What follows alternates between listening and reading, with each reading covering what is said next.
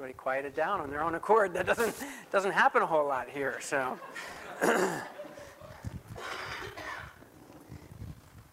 In June of 1815, so this is a long time ago. In June of, you remember, back, back in the good old days.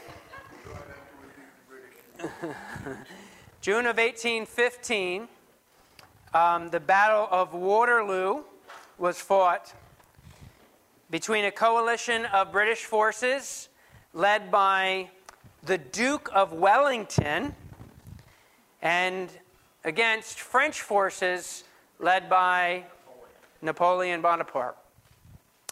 Um, approximately 47,000 men lost their lives that day. 47,000.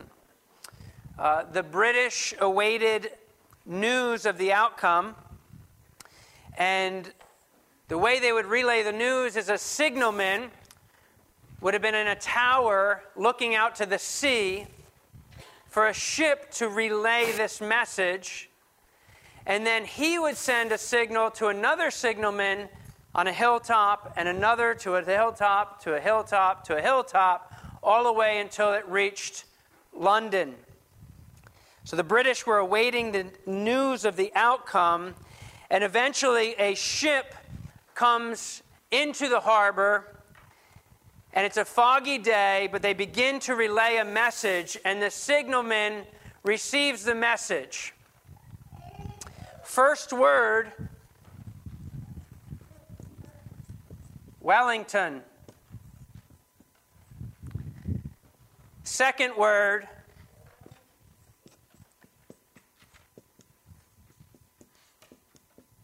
defeated. And then the fog settles in. And it grew so dense that the ship could no longer be seen.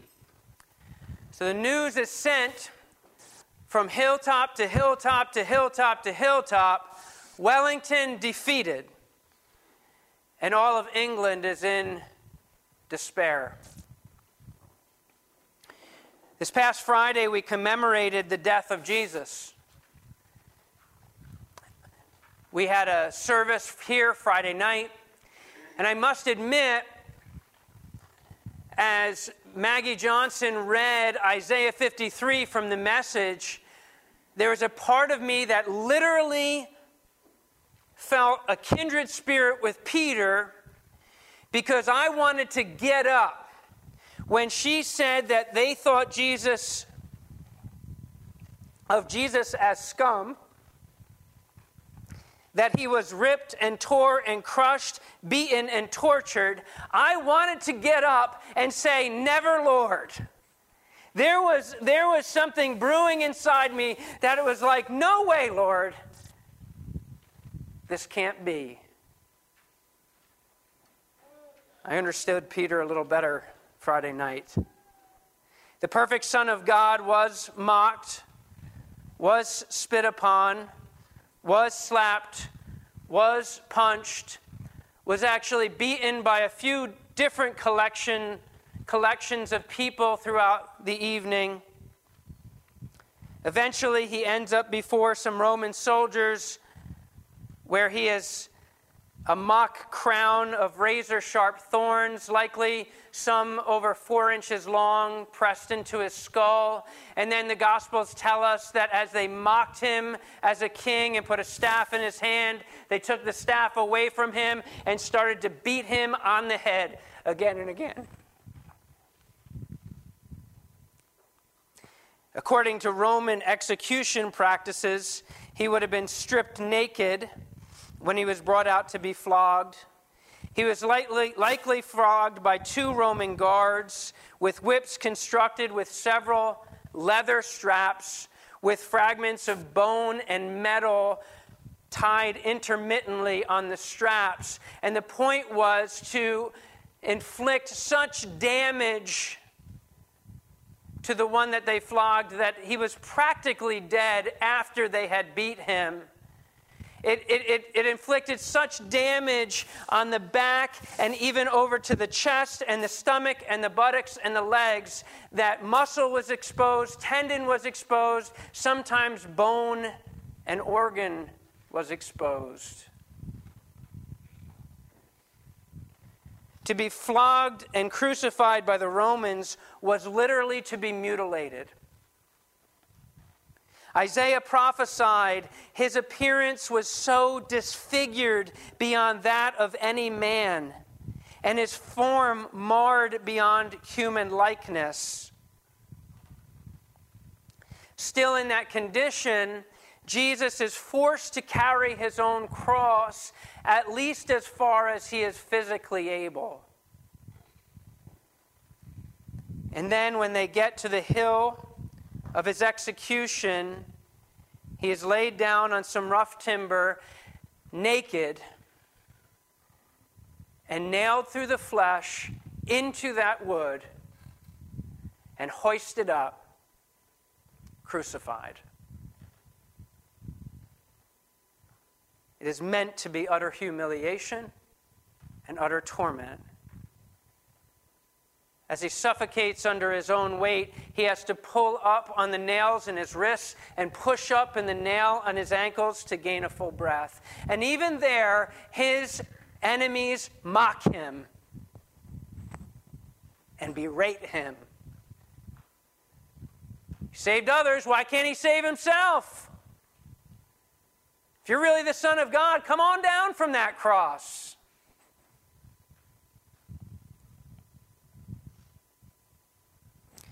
You imagine someone receiving that punishment for you?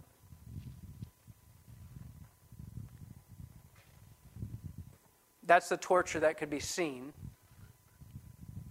The part beyond our vision and comprehension is what happened in the spiritual realm as God the Father made God the Son the object of his wrath against the sin of the entire world.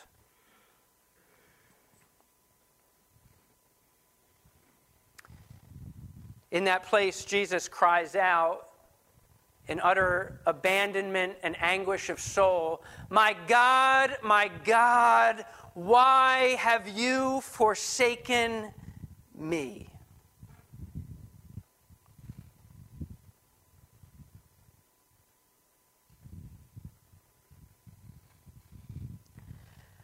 Scripture tells us that darkness came over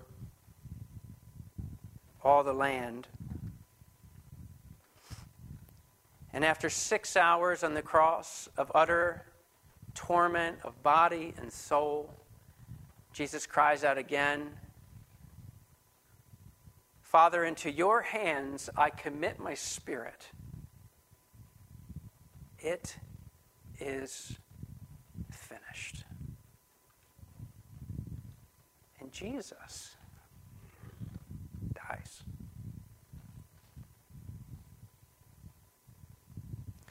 In that moment, in the darkness that settled over all the land, it seemed that the message was clear Jesus defeated. And with it came overwhelming grief, fear, disillusionment for all who hoped in him. So, why did Jesus die? Why did he die like that? Well, the Bible teaches us, as hard as it is even for us to comprehend, that Jesus died, and he died like that because God loves us so much.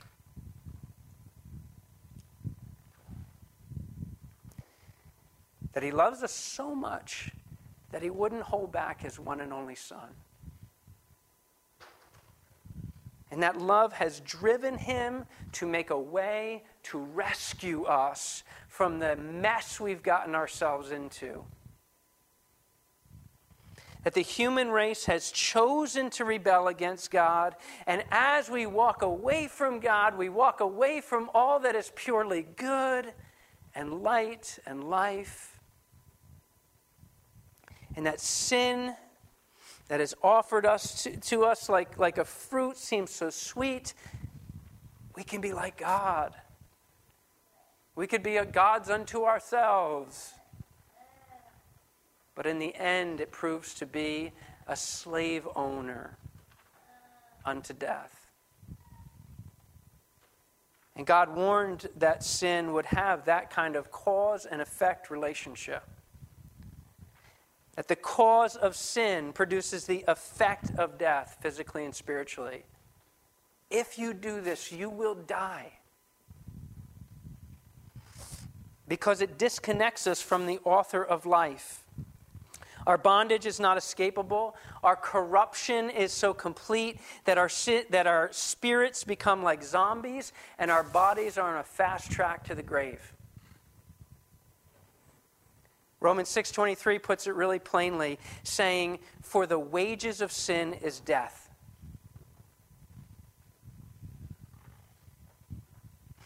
But that's exactly what God wants to rescue us from. To reunite us with Him, to reunite us with His goodness and His light and His life. But to do so, we would need someone who had no sin of their own to pay for to take my death penalty, your death penalty for us. Who could? Who would? So the perfect God man Jesus is born to a Virgin Mary and lives a perfect, sinless life so that he could become your substitute. When Jesus died, he died as an innocent, sinless man for guilty, sinful mankind. The apostle Paul explains in 2 Corinthians 5:21, God made him who had no sin to be sin for us. Maggie read Friday evening from the prophet Isaiah who prophesied, The fact is that it was our pains he carried, our disfigurements, all that was wrong with us. We thought he had brought it upon himself, that God was punishing him for his own failures. But it was our sins that, that, that did that to him, that ripped and tore and crushed him, crushed him. Our sins. He took the punishment, and that made us whole.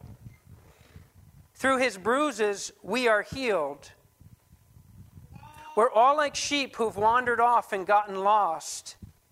We've all done our own thing, gone our own way, and God piled all our sins, everything we've done wrong, on Him, on Him.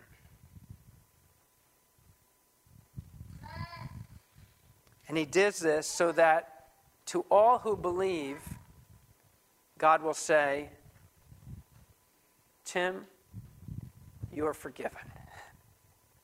Your sin is absolutely 100% paid for. Let's do life together. Sean, your sins are forgiven. 100% completely thrown as far as the east is from the west and dropped in the sea of forget, the forgetfulness, covered by the blood of the Lamb. It's done, it's finished. Let's do life together.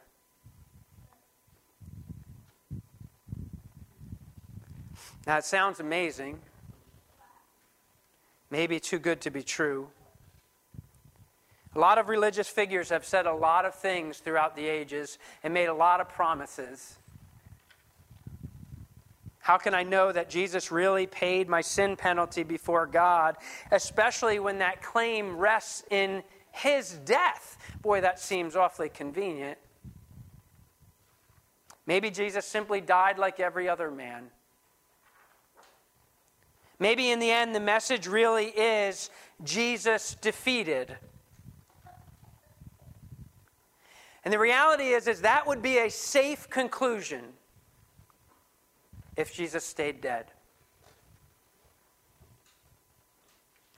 Because if you really m- remove the cause,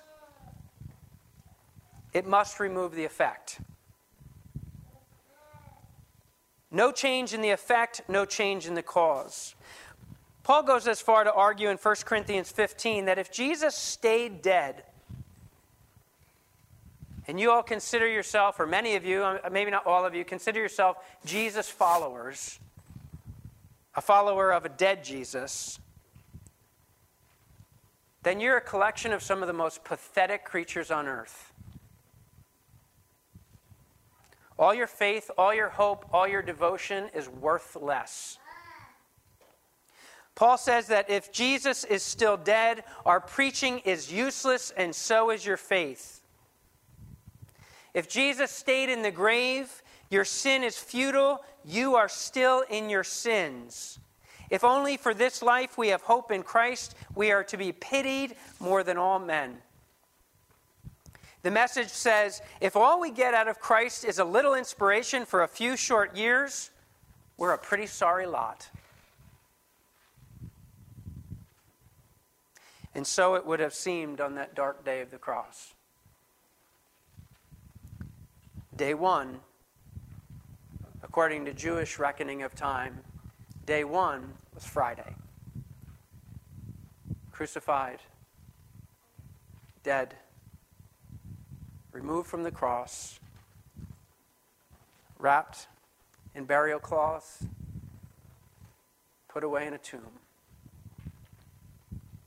Day two, a quiet Sabbath, Saturday. Sun still rose, but I'm sure it didn't feel like that for the disciples. Still in the fog and darkness of their despair. And then the morning of day three, Sunday, the first day of the week, the sun rises again, but the gloomy fog of desolation, hopelessness must have felt impenetrable. For it seemed surely the message was Jesus defeated.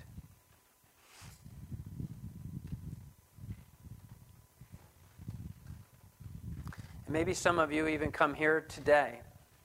It's Easter. You come with your family. it's a day to go to church. But inside, all feels lost. Inside, you say, What in the world is there really to hope in?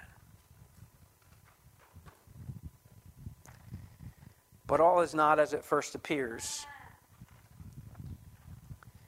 That day in June of 1815, the message received through the fog, that message that devastatingly spread all throughout England, was Wellington defeated. And hours later, the fog lifts, and the message begins to be relayed again. First word Wellington. Second word defeated. We know this already. we know that we've lost. We know that Wellington's been defeated. But what they don't realize is that there's something beyond those two words. That through the fog, they did not receive the message in full.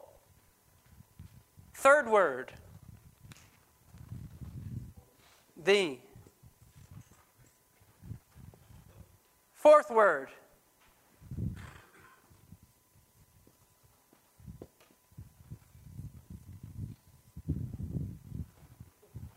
hmm. Wellington defeated the enemy. They had not lost, they won. Jesus' followers didn't know there was anything beyond those first two days. Jesus defeated until the fog lifted on the third day. Very early in the morning,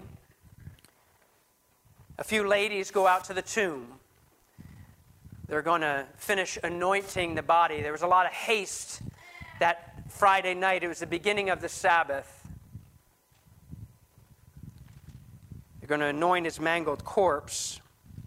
buried in a tomb cut out of the natural rock landscape, locked in by a large stone, sealed, guarded by Roman soldiers, just in case those disciples would come and fight against some armed, trained men and try and steal the body at night. The Gospel of Mark tells us that the women's main logistical concern as they're going to the tomb is who will move the stone away? Because they knew his body would be there. We all understand scientifically that inanimate objects don't move on their own. An object at rest will stay at rest unless it's acted upon by an outside force. A dead body, unless it's acted upon by an outside force, will certainly remain put. I'm going to read Matthew 18, 1 through 10. After the Sabbath at dawn, on the first day of the week, Mary Magdalene and the other Mary went to look at the tomb. There was a violent earthquake, for an angel of the Lord came down from heaven and, going to the tomb, rolled back the stone and sat on it. His appearance was like lightning, and his clothes were white as snow. The guards were so afraid of him that they shook and became like dead men. The angel said to the women, Do not be afraid. For I know that you are looking for Jesus who was crucified. He is not here. He has risen, just as he said. Come and see the place where he lay. Then go quickly and tell his disciples, He has risen from the dead and is going ahead of you into Galilee. There you will see him. Now I have told you. So the women hurried away from the tomb, afraid yet filled with joy, and ran to tell the disciples. Suddenly, Jesus met them. Greetings, he said. They came to him, clasped his feet, and worshiped him. Then Jesus said, Do not be afraid. Go and tell my brothers to go to Galilee. There they will see me.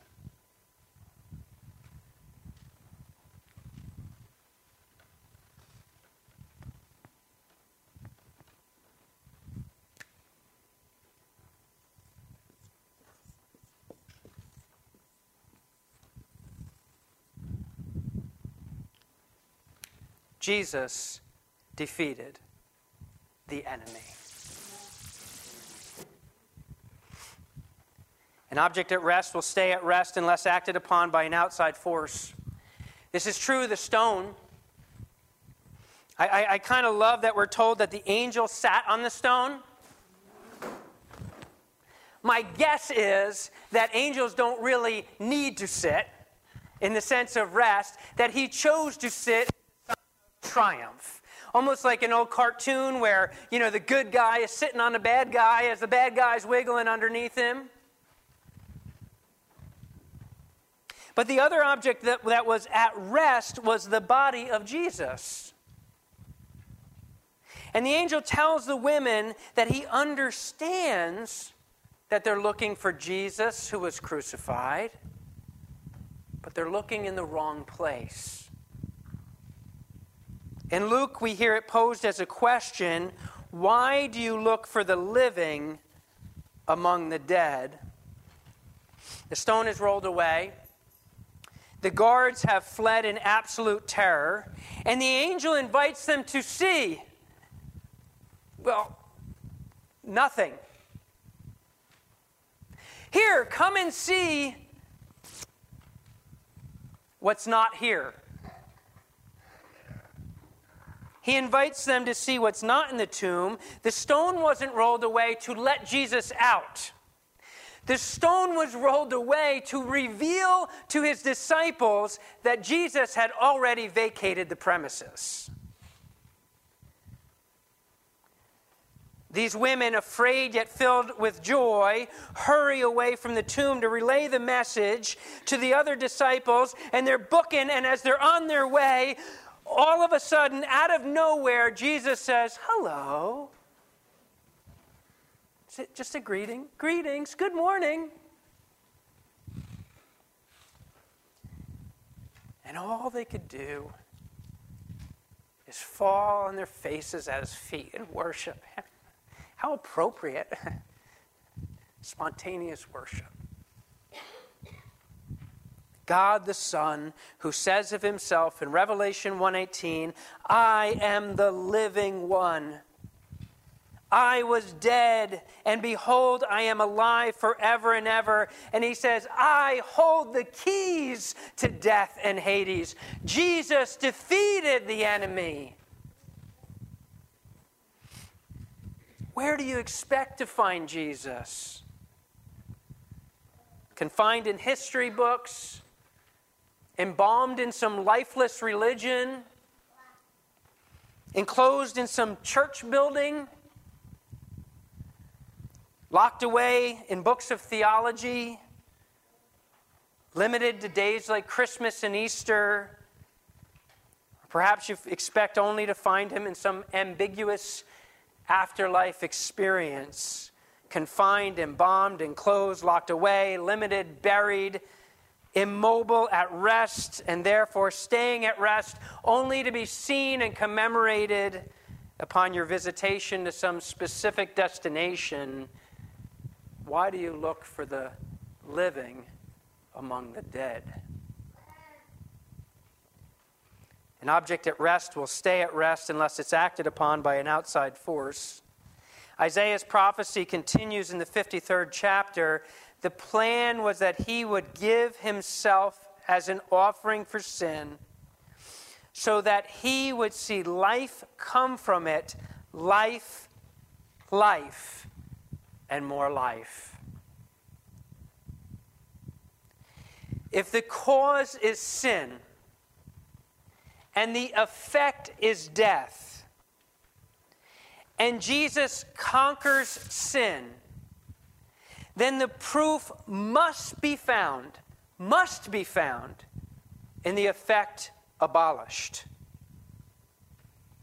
If the force that drove death has been undone, then death itself must be undone by the force of life, the author of life, he must prevail. Jesus' resurrection was a triumph over death. But that means it is proof that his death was a complete triumph over sin. It is finished. Jesus defeated the enemy. And he didn't do this for himself. He literally did it for you. That his victory would become your victory. That's God's desire. That, that from that perfect seed of this dead body planted in the ground, there grew a, the fruit of an immortal body that is this combination of the physical and spiritual like we've never known. But that that fruit of that body would be, as the scripture tells us, the first fruit of a great harvest to come.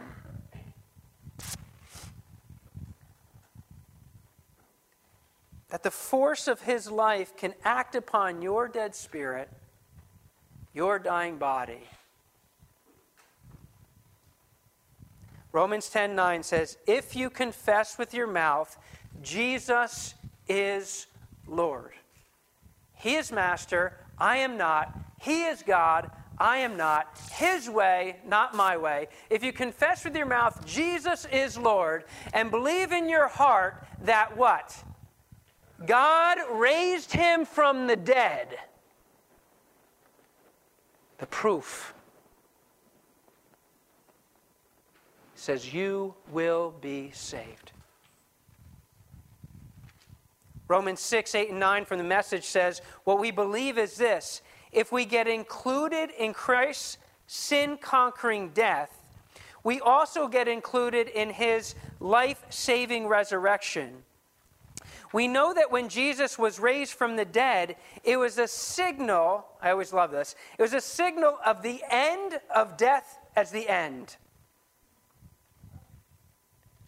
1 John 3 2 says, When he appears, we shall be like him.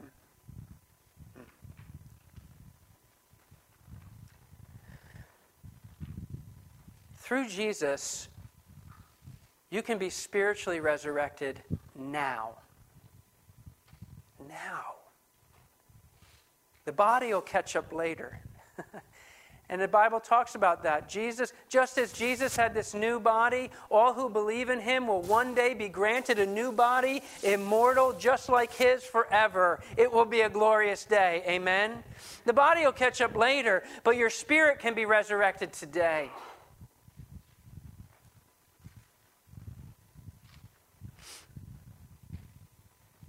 The resurrection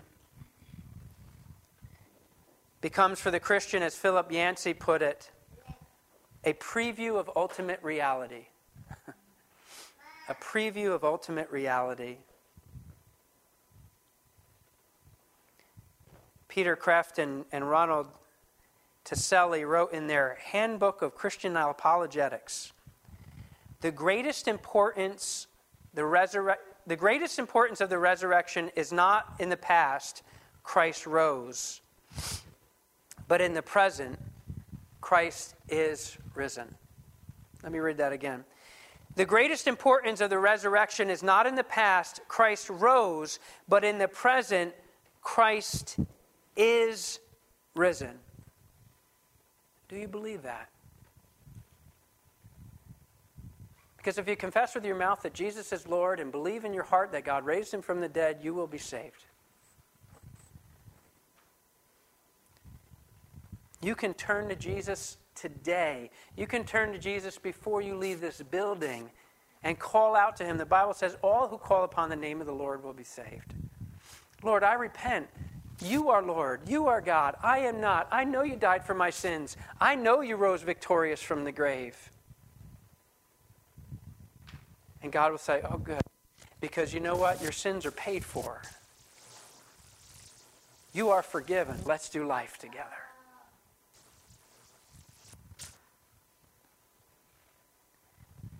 The first incomplete message received in England in June of 1815 was Wellington defeated. The first incomplete message conveyed at the cross was Jesus defeated. But as the fog lifted that day in England to reveal that the reality was the complete opposite, so as the darkness lifted that weekend some 2,000 years ago in Israel, the message wasn't Christ defeated.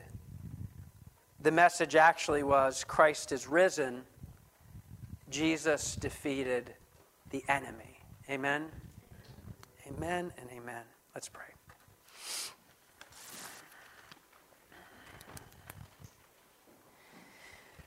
So, dear God, Father, Son, and Holy Spirit, we marvel at your plan, at your ways a story that we would have never written, a rescue attempt that is so beyond us that we wouldn't even try to imagine it. But you did it. And you did it by fighting a battle on a cross, by surrendering like a sheep led to the slaughter by being a final sacrifice for sin, the atonement of sin, the substitution of all those who should die. And then as you rose three days later, ah, yes, the cause is done, the effect is reversed, sin defeated, death defeated. And all we need to do all we need to do is cry out to you, and we come into perfect union with what Jesus Christ has done on our behalf. Father, I beg you, if there's anyone here who has not done that, Lord, may they know the reality of your life today. not some theory, not some religion, but the living Christ raising their soul to life. And hearing you say, Your sins are forgiven, they are paid for 100%, let's do life together. Lord, we worship you, the living one, who has conquered death and holds the keys of death and Hades in his hand. We thank you for what you did on our behalf, for your grace. May we go out and shed this light to others. In Jesus' name, amen. Amen. Amen.